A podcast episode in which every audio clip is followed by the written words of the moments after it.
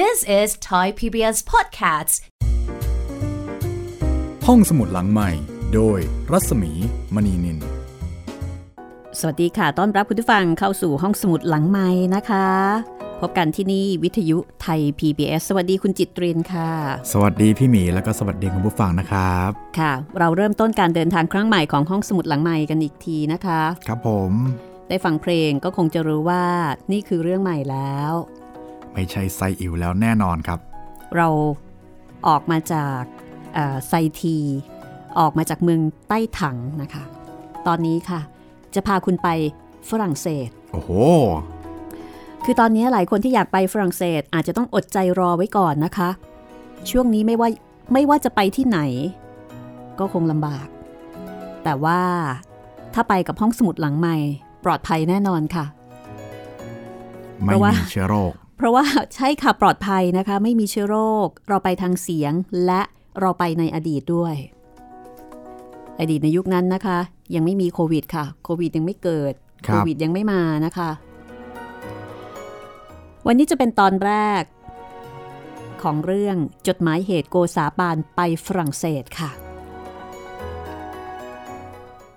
โอ้โกซาปานนี่ผมได้ยินชื่อตั้งแต่เด็กๆเลยครับพี่ค่ะ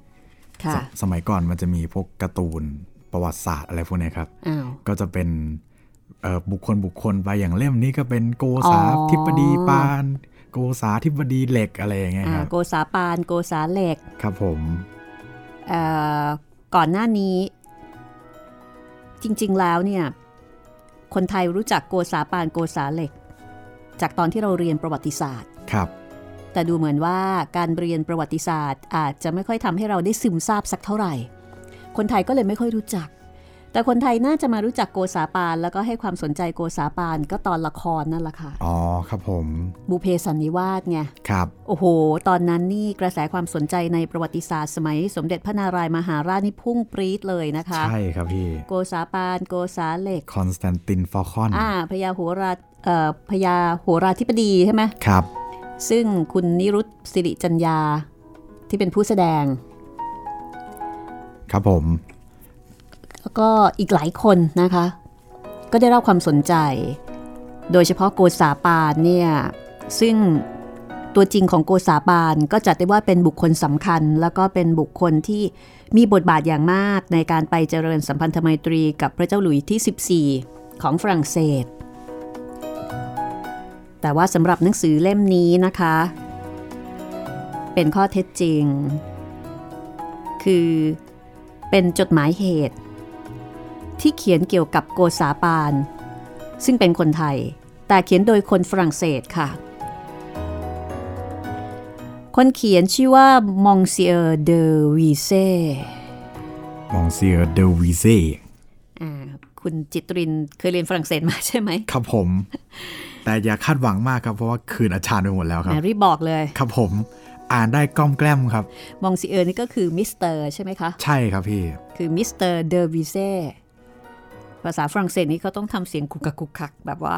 ในลำคอ มันจะเหมือนมีสเลดอยู่ในคอเล็กๆครับ เหมือนเป็นหวัดอยู่ตลอด ใช่ครับ เจษฎาจารย์ ฟ. ฮีแลร์นะคะ แปลจากภาษาฝรั่งเศสเป็นภาษาไทยค่ะ แต่โดยสรุปก็คือว่าหนังสือเล่มนี้เนี่ยเป็นเอกสารทางประวัติศาสตร์ที่สำคัญนะคะ ซึ่ง Monsieur เดอวีเซ่ได้เขียนขึ้นร่วมยุคร่วมสมัย แล้วก็เขียนขึ้นด้วยความประทับใจ ในบุคลิกภาพ ในบทบาทของโกษาปาน ออกพระวิสุทธสุนทร ซึ่งเป็นราชทูตนะคะ ของคณะทูตชุดที่ 3 ค่ะ ที่ไปเจริญสัมพันธไมตรีกับราชสำนักฝรั่งเศส ในรัชสมัยของพระเจ้าหลุยส์ที่อ๋อ แสดงว่าก่อนหน้านี้มีเคยส่งทูตไปแล้วเหมือนกัน14มีค่ะ แต่ว่าชุดของโกษาปานหรือว่าออกพระวิสุทธิสุนทร ถือว่าเป็นชุดของคณะทูต ที่ได้รับความสนใจ แล้วก็ถ้าพูดภาษาเราเราๆก็ต้องบอกว่า popular ครับผม ทำให้ชาวฝรั่งเศสเนี่ยโอ้โหแหมชื่นชม แล้วก็ตื่นตาตื่นใจ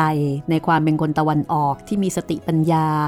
ดูถูกไม่ได้นะคะ แล้วก็มีบุคลิกภาพบางอย่างที่น่าประทับใจ ถึงขนาดที่ว่าเรื่องราวของออกพระวิสุทธิสุนทรหรือว่าโกษาปานเนี่ยกลายเป็นตำนาน กลายเป็นเรื่องเล่า ในคำนำสำนักพิมพ์สีปัญญานะคะ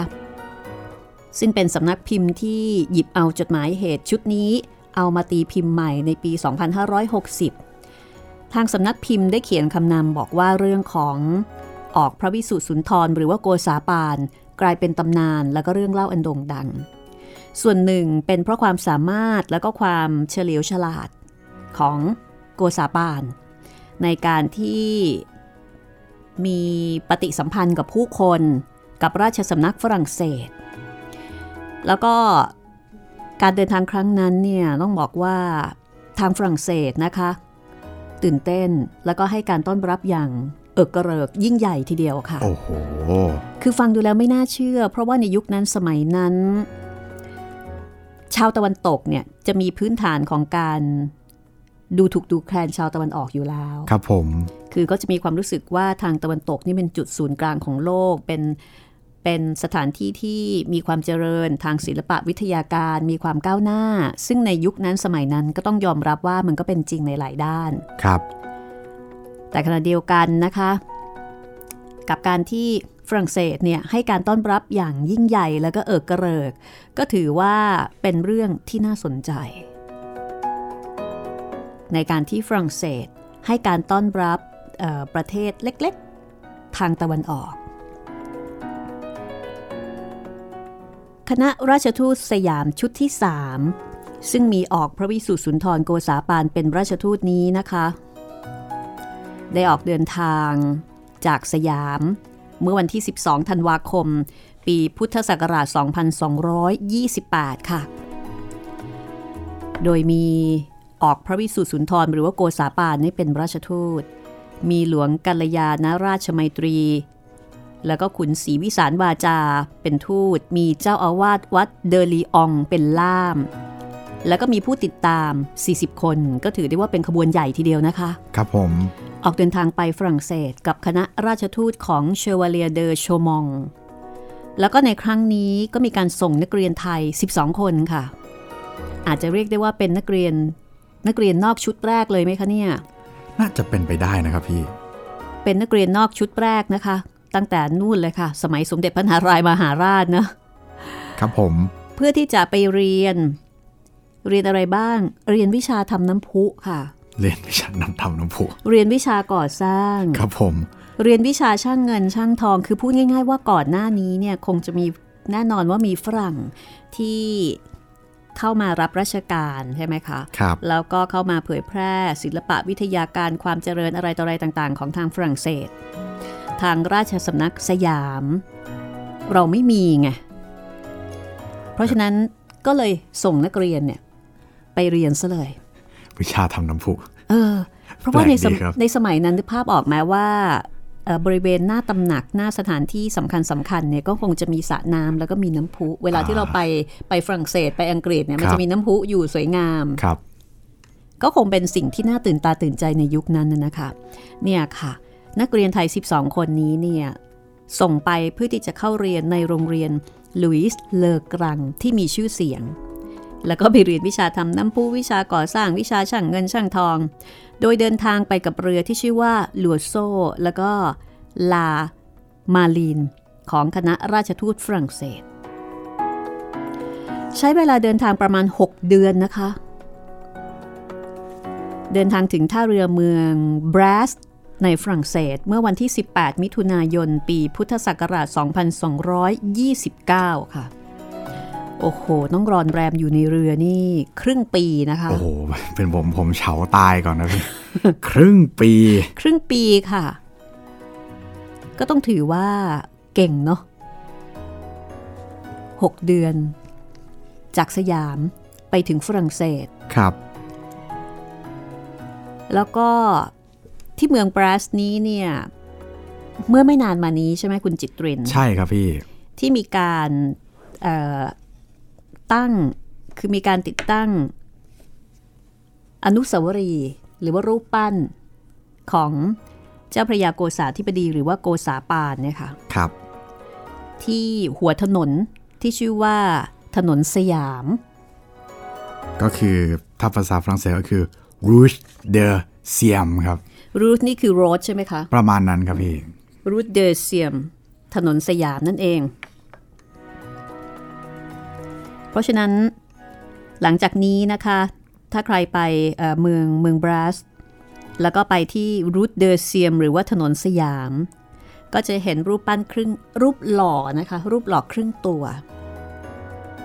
ของเจ้าพระยาโกษาธิบดีหรือว่าโกษาปานเนี่ยอยู่ตรงนั้นค่ะ อันนี้เขาติดตั้งไปรู้สึกว่าจะเมื่อสัปดาห์ที่แล้วหรือเปล่าคุณจิตรินเอ่อถ้าตามข้อมูลนะครับก็เป็นวันที่ 15 กุมภาพันธ์ครับผมค่ะเป็นวันติดตั้งรูปปั้นโกษาธิบดีปานครับก็ถือได้ว่า เหมือนกลายเป็นเมืองคล้ายๆมินิไทยแลนด์อะไรอย่างนั้นครับ อย่างประเทศอื่นมีมินิไชน่าค่ะ ก็แสดงว่ามีความสำคัญ แล้วก็เป็นตำนานที่คนฝรั่งเศสไม่ลืม ไม่ธรรมดาเลยทีเดียวนะคะ กับการที่คนไทยคนหนึ่ง เป็นที่จดจำแล้วก็เป็นที่ประทับใจผมไปอ่านข้อมูลมานี่ นอกจากถนนสยามแล้วนะครับ สถานีรถรางครับค่ะยังชื่อว่าสยามเหมือนกันครับผมอืมที่เมืองเดียวกันหรือเปล่าคะเมืองแบรสเหมือนกันครับอืมเหมือนกับเมืองนี้ก็กลายเป็นเมืองที่มีความเกี่ยวข้องกับเจ้าพระยาโกษาธิบดีหรือว่าโกษาปานไปเลย ครับผมเอ่อคณะราชทูตนี้นะคะ ขึ้นฝั่งที่เมืองบรัสแล้วก็ถึงกรุงปารีส เมื่อวันที่ 12 สิงหาค่ะ 2229 นะคะ แล้วก็ได้เข้าเฝ้าพระเจ้าหลุยส์ที่ 14 ที่พระราชวังแวร์ซายน์เมื่อวันที่ 1 กันยายน 2229 ก็ 300 กว่าปีที่ผ่านมาแล้วครับผม ค่ะ แล้วก็เดินทางกลับถึงกรุงศรีอยุธยานะคะ เมื่อวันที่ 8 ตุลาคม 2230 รวมระยะเวลาร่วม 2 ปีนะคะ ครับผม ที่หายไปอะค่ะ นึกถึงครอบครัวญาติพี่น้องนะคะ คงจะตั้งหน้าตั้งตารอคอย ว่าจะกลับมาเมื่อไหร่ จะกลับมาด้วยความปลอดภัย หรือไม่เพราะว่าการเดินทางในยุคนั้นก็มีความเสี่ยงสูงนะคะ เพราะว่าต้องรอนแรมในทะเลนี่ทั้งขาไปขากลับปะเหมาะเคราะห์ร้าย ไปไม่ถึงก็มีโอกาสค่ะ แล้วก็สำหรับหนังสือโกษาปานไปฝรั่งเศสนะคะ เล่มที่จะนำเนื้อหามาเล่าให้คุณได้ฟังมองเซียเดอวีเซเป็นผู้เขียน แล้วก็ได้รับการตีพิมพ์ เมื่อปีพศ 2229 ค่ะ นั่นหมายความว่าเป็นผู้ที่มีชีวิตร่วมยุคร่วมสมัยอะค่ะ คือไม่ได้มาเขียนทีหลัง ครับผมเอ่อเขียนในยุคนั้นตีพิมพ์หลังจากที่โกษาปานเดินทางกลับมายังสยามแล้วนะคะ แต่ก็คือปีนั้นนะคะ ก็คือปีที่ออกมาพอดีครับ ใช่ใช่มีฉบับอยู่ในหอสมุดแห่งชาตินะคะ เจษฎาจารย์ฟอร์ฮิลา แห่งโรงเรียนอัสสัมชัญก็ได้แปลจากภาษาฝรั่งเศสมาเป็นภาษาไทยจนสำเร็จนะคะ แล้วก็หนังสือเล่มนี้ก็ถือได้ว่าเป็นหนังสือที่มีคุณค่าในทางประวัติศาสตร์ โดยเฉพาะการศึกษาประวัติศาสตร์ ในสมัยสมเด็จพระนารายมหาราชนะคะ ซึ่งตรงกับพระเจ้าหลุยส์ที่ 14 ของฝรั่งเศส ดังนั้นหนังสือเล่มนี้เนี่ยถ้าใครสนใจประวัติศาสตร์ แนะนำเลยค่ะ น่าอ่านมาก เพราะว่ามันจะทำให้เราเห็นถึงสองด้านนะคะ คือเห็นมุมมองของคนฝรั่งเศสที่มองราชอาณาจักรอยุธยาในยุคนั้น แล้วก็มีการพูดถึงอยุธยาผ่านทางโกษาปาน ขณะเดียวกันเราก็ได้เห็นภาพบ้านเมืองของฝรั่งเศส ในช่วงเวลานั้นด้วยว่าเป็นยังไง คิดว่าส่วนใหญ่น่าจะเป็นฝรั่งเศสมากกว่านะครับ เพราะว่าเหมือนเดินดำเนินเรื่องส่วนใหญ่ในฝรั่งเศในสฝรั่งเศส แต่ทีนี้ก็จะมีการพูดถึงอยุธยาผ่านตัวของโกษาปานครับนะผคะมเอ่อมีเรื่องที่น่าสนใจเยอะแยะเลยค่ะ เดี๋ยวจะลองพูดถึงสารบัญให้คุณได้ทราบก่อนนะคะ ครับ เช่นเอ่อมีการพูดถึง การอาบน้ำในแม่น้มำของโกษาปาน คือคนไทยเป็นคนที่ชอบอาบน้ำเพราะว่าบ้านเราเนี่ยเป็นเมืองร้อนครับ ในขณะที่ฝรั่งเศสตรงกันข้ามค่ะ ฝรั่งเศสมีชื่อเสียงในเรื่องของน้ำหอมใช่ไหมคะ ใช่ครับพี่เขาก็โปะน้ำหอมกันเข้าไป นานๆอาบทีอาบที ซึ่งมันตรงตรงกันข้ามกับวัฒนธรรมไทย แล้วเราเนี่ยเวลาอาบน้ำเราก็ไม่ได้มีห้องน้ำห้องท่าที่จะแก้ผ้าอาบน้ำเหมือนกับฝรั่ง อันนี้หมายถึงในสมัยก่อนนะคะครับการแก้ผ้าอาบน้ำไม่ใช่วัฒนธรรมไทยมาแต่ดั้งแต่เดิม แต่เราเนี่ยจะอาบน้ำในแม่น้ำลำคลอง กระโจมอกอาบ หรือว่าใส่ผ้าขาวม้าอาบใช่ไหมทีนี้พอโกษาปานไปที่นั่นก็ลงอาบน้ำในแม่น้ำค่ะโอ้โห ว่ากันว่าเป็นที่ตื่นตาตื่นใจตื่นตะลึง Talk of the Town เลยทีเดียวนะคะ คือกลายเป็นของแปลกไปเลย ซึ่งมองเซียเดอวีเซก็ได้บันทึกเอาไว้ แล้วก็มีเรื่องที่มีผู้หญิงฝรั่งเศส พยายามที่จะคุยกับโกษาปานเกี่ยวกับเรื่องของการมีภรรยาหลายคน เพราะว่าโกษาปานมีภรรยา 22 คนนะคะ โอ้โห คือจริงๆแหมไม่แน่ใจจะเรียกภรรยาได้หรือเปล่า ก็คือมีผู้หญิงอยู่ในสังกัดเนี่ย22คน ครับผม ซึ่งก็แสดงให้เห็นว่าในสมัยกรุงศรีอยุธยานั้นเอ่อคนที่มีฐานะ คนที่มีตำแหน่งหน้าที่การงานสูง ก็อาจจะเป็นแบบโกษาปาน อาจจะไม่ได้เฉพาะโกษาปานคนเดียวนะคะ แล้วนั่นก็เป็นเรื่องที่ทางฝรั่งเศสเนี่ยเอ่อออกจะ ดูถูกดูแคลนอยู่เหมือนกัน เพราะว่าทางฝรั่งก็จะถือในเรื่องของผัวเดียวเมียเดียว แต่ทีนี้ด้วยชั้นเชิง ชั้นเชิงในเรื่องของการเจรจาของโกษาปาน ก็เลยทำให้โกษาปานเนี่ยสามารถจะเอาตัวรอดไปได้ จากการดูถูกดูแคลนนี้ กับการโต้ตอบกับผู้หญิงฝรั่งเศสที่มาคุยแลกเปลี่ยนกันในเรื่องของอการมีภรรยา ซึ่งตรงนี้ก็น่าสนุกและก็น่าสนใจมาก เอาละค่ะ ก็ ทั้งหมดนี้เนี่ยเขาก็จะบันทึกตามเหตุการณ์ตามเรื่องราวนะคะ ว่าโกษาปานไปที่ไหนไปเจอใคร แล้วก็ไปคุยกับใครยังไงบ้าง แล้วก็มีเรื่องนิสัยใจคอของของทางโกษาปานด้วยที่มองเซียเดอวีเซ่เนี่ย ก็ได้บันทึกเอาไว้ด้วยความประทับใจ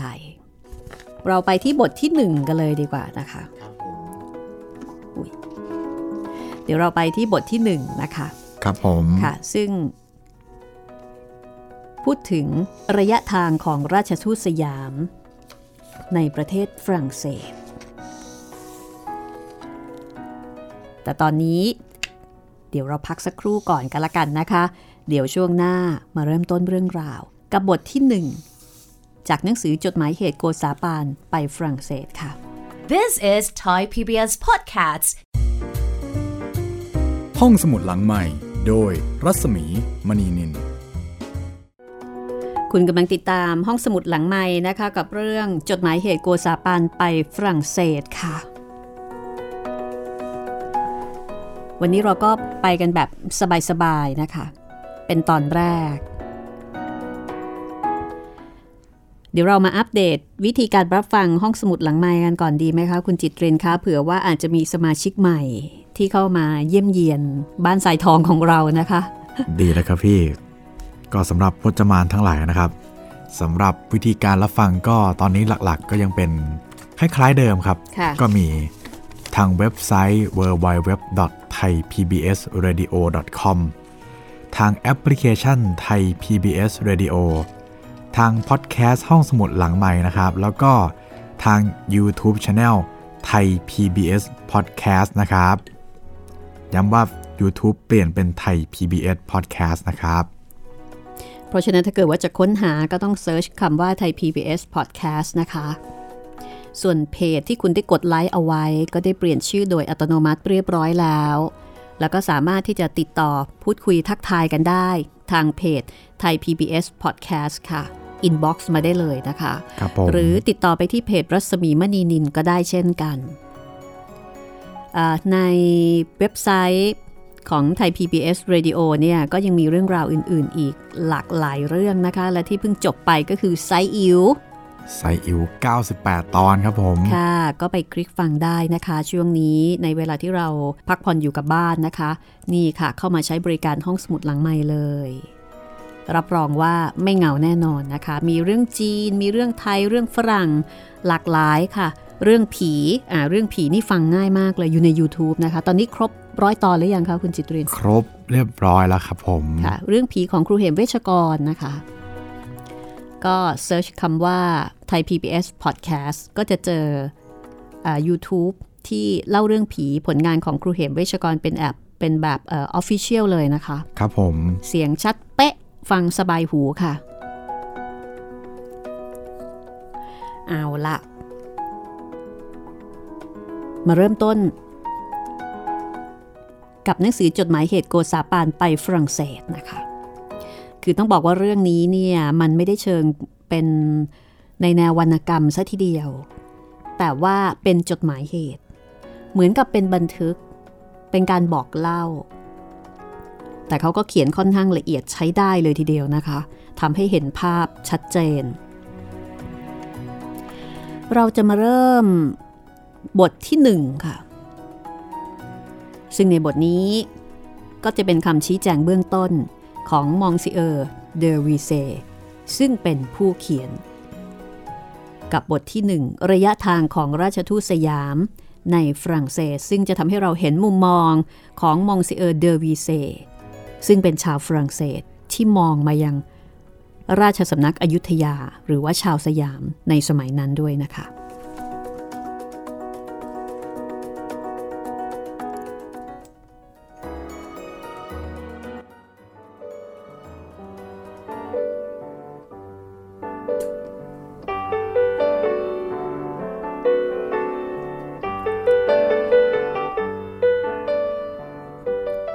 ในหนังสือของข้าพเจ้า เล่มที่ว่าด้วยราชทูตฝรั่งเศส ได้ออกไปเจริญทางพระราชมัยตรีกับสมเด็จพระเจ้ากรุงสยามนั้นข้าพเจ้าได้พรรณนากล่าวถึงชาวสยามทั้งหลาย มีพระบาทสมเด็จพระเจ้าอยู่หัว และบรรดาขุนนางผู้ใหญ่เป็นอาทิว่า ต่างได้ต้อนรับปฏิสันฐานแก่ราชทูตฝรั่งเศสอย่างไร อันหนึ่งข้าพเจ้ายังได้กล่าวว่า ตัวราชทูตเองได้พูดว่าอะไรบ้าง ได้เห็นอะไรบ้าง ในระหว่างเวลาสองเดือนที่ท่านได้อยู่ในกรุงสยามโน้น บัดนี้ข้าพเจ้าอยากจะใคร่สำแดงถึงกิจจานุกิจน้อยใหญ่ทั้งหลาย ซึ่งตัวท่านราชทูตสยามได้กระทำในประเทศฝรั่งเศสของเราคราวนี้ ว่าได้เห็นอะไรบ้าง ได้แสดงความเห็นเป็นอย่างไรบ้างเหมือนกัน และข้าพเจ้ามีความหวังใจอยู่ว่า ผู้ที่จะอ่านเรื่องระยะทางของราชทูตสยามได้มาเมืองฝรั่งเศสเล่มใหม่นี้ คงเพลินใจไม่น้อย กว่าบรรดาผู้ที่ได้อ่านเรื่องราชทูตฝรั่งเศส ไปเมืองไทยเล่มก่อนนั้นแล้วเป็นแน่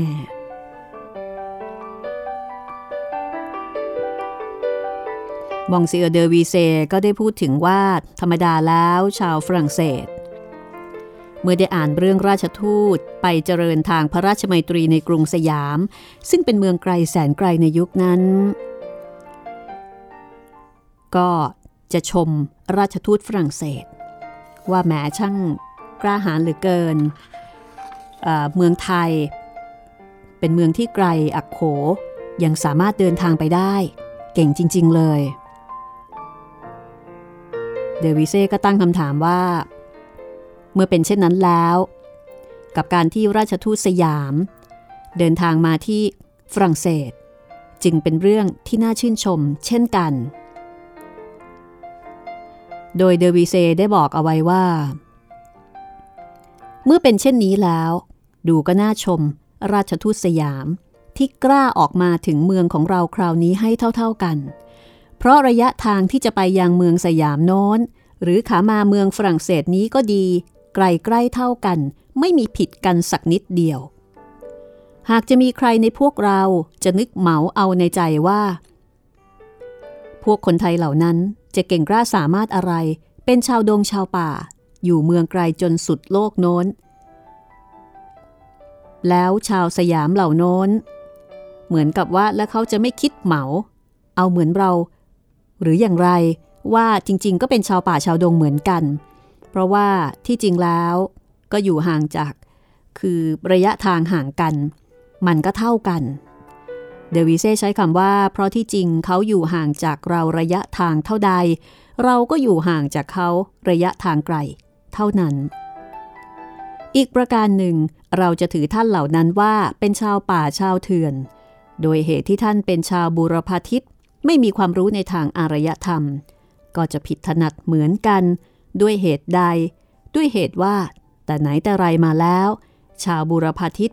ก็เคยขึ้นชื่อลือนามว่า เป็นผู้ทรงไว้ซึ่งความเฉลียวฉลาด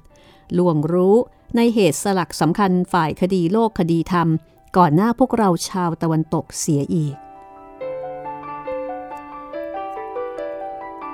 องค์พยานแห่งความเฉลียวฉลาดอาจล่วงรู้ในเหตุต่างๆ ก่อนใคร ๆนั้น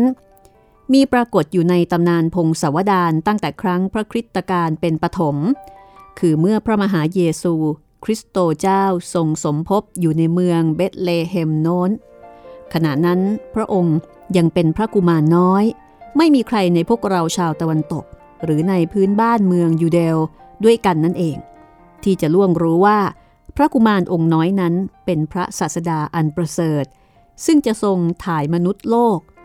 ให้พ้นบาปอันตรายต่างๆ ลุถึงสวรรค์ได้ แต่ขณะนั้นเล่า ปรากฏว่ายังมีพระราชาฝ่ายบูรพทิศตะวันออกสามพระองค์ ซึ่งคริสตังไทยสมัยนี้เรียกว่าพระยาสามองค์ ได้ทรงล่วงรู้ก่อนใครๆหมดว่า พระกุมารนนั้นนั่นเอง หาใช่กุมารเด็กน้อยธรรมดาไม่ เป็นอัจฉริยะมนุษย์พระองค์หนึ่งต่างหาก พระราชาทั้งสามพระองค์จึงได้ทรงพระอุสาหะเสด็จพระราชดำเนินออกจากบ้านเมืองของพระองค์ พากันมาถวายบังคมชมพระบารมีของพระองค์ก่อน พากันมาถวายบังคม ชมพระบารมีของพระองค์ ก่อนพระราชาใด ๆ ในสากลโลก และกิจอันนี้แหละจะเป็นเกียรติศักดิ์อันประเสริฐของชาวบูรพาทิตจนชั่วกันละปาวสารอันหนึ่ง ขึ้นชื่อว่าเป็นชาวบูรพทิตแล้ว ก็เท่ากับประกาศตนของตนเองว่า เป็นผู้มีความจงรักภักดีต่อเจ้านายเหนือตน และทุกวันนี้ถ้าจะใคร่ครวญเทียบเคียง ดูบรรดาประเทศทั้งหลายในโลก ซึ่งมีพระราชาเป็นประมุขหัวหน้า ว่าชาติใดประเทศใด จะเป็นชาติเป็นประเทศ ที่พลเมืองสวามิภักดิ์รักพระราชาของตนยิ่งกว่าประเทศอื่น ๆ แล้ว ประเทศสยามคงเป็นชาตินำหน้าชาติทั้งหลายทั้งปวง ในการถือความสุจริตธรรมต่อพระราชา ซึ่งพระผู้เป็นเจ้าทรงบันดาลให้ปกครองรักษาชาติของตน แท้จริงชาวสยามเป็นพลเมืองซึ่งเยี่ยมยอดกว่าพลเมืองใด ๆ ในเรื่องสัมมาปฏิบัติต่อเจ้านายของตน มีพระเจ้าแผ่นดินเป็นต้น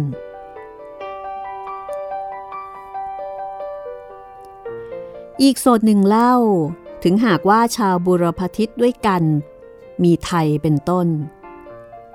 เป็นมนุษย์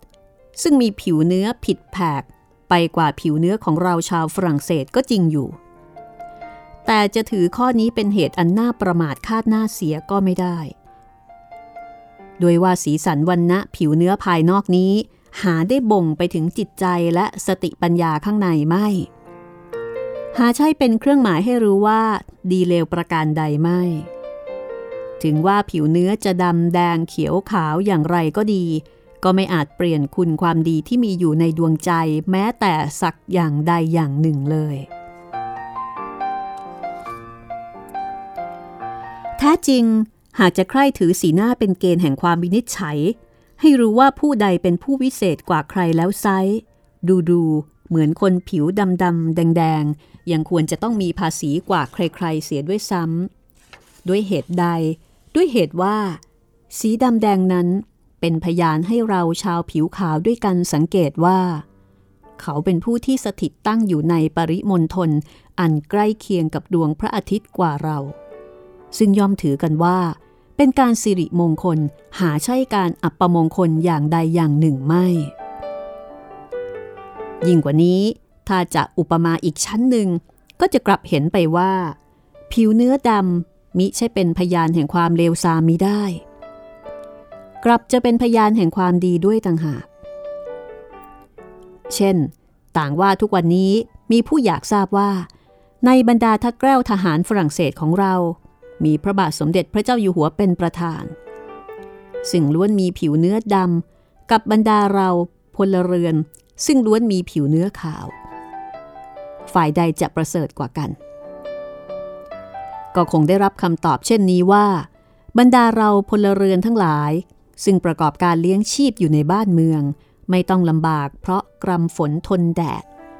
ไม่ต้องจับอาวุธเข้าประจันบานต่อข้าศึก ไม่มีสิ่งที่น่าทำให้หวาดเสียวต่อภัยอันตรายแต่อย่างใดอย่างหนึ่ง ถึงเวลากินก็ได้กิน ถึงเวลานอนก็ได้นอนตามความประสงค์ชะนี้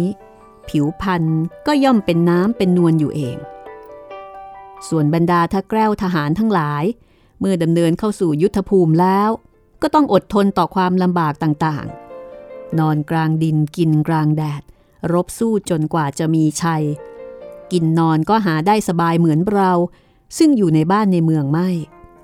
เมื่อเป็นเช่นนี้ ผิวกายก็ย่อมเผือดผิดซีดคล้ำดำไปเป็นธรรมดา การที่จะหยิบยกเอาผิวเนื้อขาวเป็นน้ำเป็นนวลของเรา ผู้เป็นพลเรือน มาเป็นพยานชี้ให้ผู้อื่นเห็นว่า เราพลเรือนดีกว่า ประเสริฐกว่าถ้าแกล้วทหารเหล่านั้นได้แลหรือ ย่อมไม่ได้เป็นอันขาด ผิวเนื้อดำของทหารเหล่านั้นเสียอีก กลับจะเป็นพยานอันพิเศษ ให้เราทั้งหลายทั้งปวงทราบว่า ทหารเหล่านั้นแต่ละคนล้วนแกล้วกล้าสามารถอาจหาร ไม่กลัวความลำบากอันตราย อันเกิดแต่ฝนฟ้าอากาศหาไม่ได้ท่านยอมตากฝนทนแดด อยู่ในท่ามกลางยุทธภูมิ เพื่อจะชิงชัยแก่ราชศัตรูหมู่ปัจจามิตรทั้งหลาย มิให้เข้ามาเบียดเบียนชาวเราผู้เป็นพลเรือนได้ชะนี้ท่านจึงมีผิวเนื้อดำและผิวเนื้อดำนั้น หาใช่เป็นเหตุให้เราประมาทคาดหน้าท่านไม่ ตรงกันข้าม กลับเป็นสิริมงคลอันประเสริฐเสียอีก นี่แหละ ฉันใด ชนชาวสยามก็อาจจะเป็นเช่นนั้น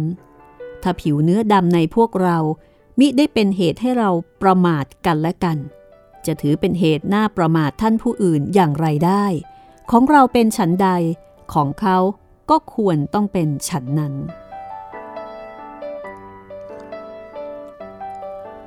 อันหนึ่งเล่า แม้จะไม่อ้างว่า ชาวบูรพาทิตเป็นผู้มีปรีชาสามารถล่วงรู้ในเหตุการณ์ใดก่อนชนชาติอื่น ดังที่ได้บรรยายมาแล้ว เพียงแต่อ้างว่าท่านราชทูตสยามนี้ เป็นผู้มาแทนพระเจ้าแผ่นดินสยามเท่านี้ ก็น่าที่จะเป็นเหตุอันเพียงพอ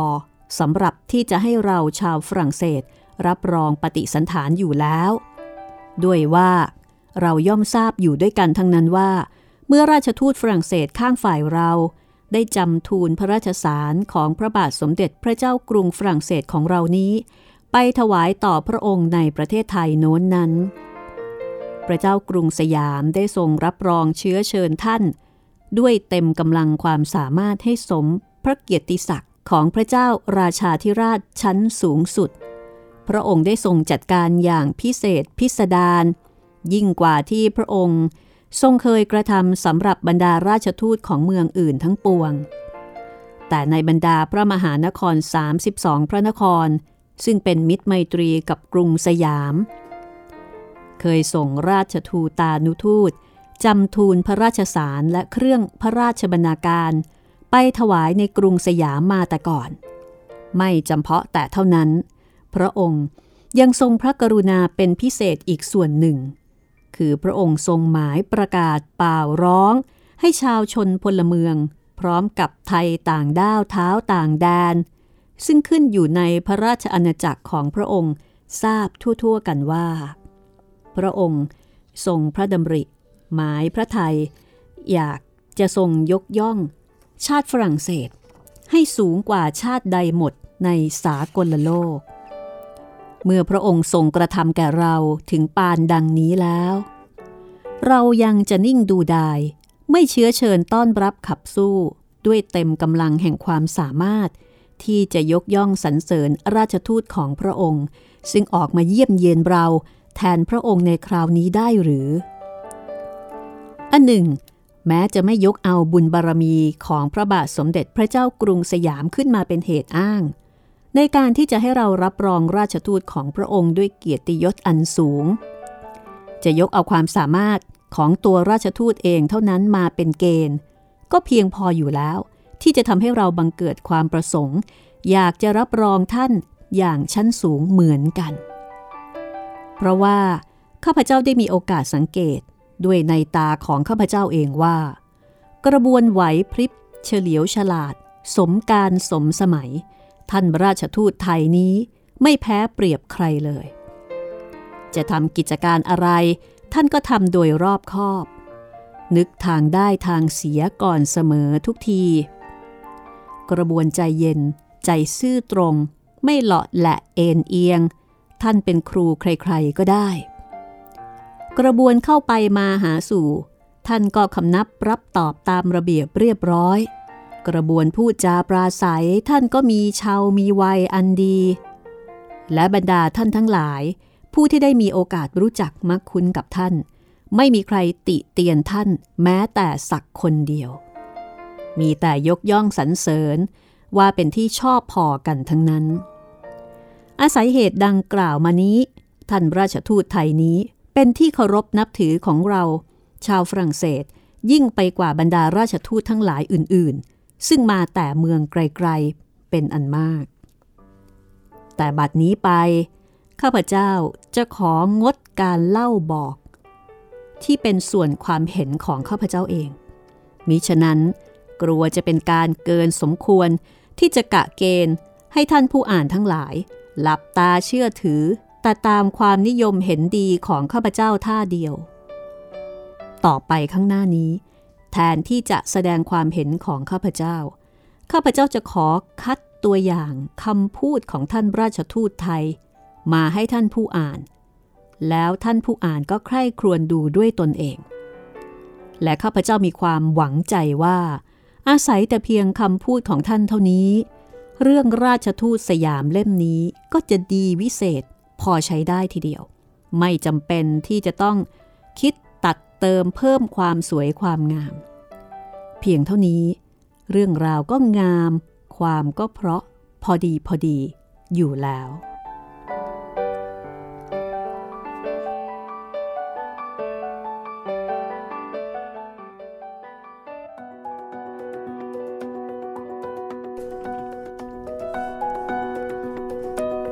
นี่คือบทที่หนึ่งนะคะ